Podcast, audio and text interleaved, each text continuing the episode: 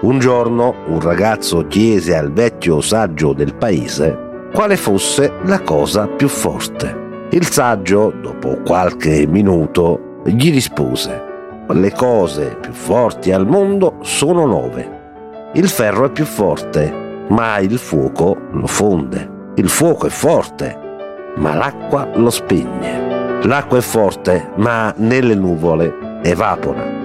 Le nuvole sono forti, ma il vento le disperde. Il vento è pure esso forte, ma la montagna lo ferma. La montagna è forte, ma l'uomo la conquista. L'uomo è forte, ma purtroppo la morte lo vince.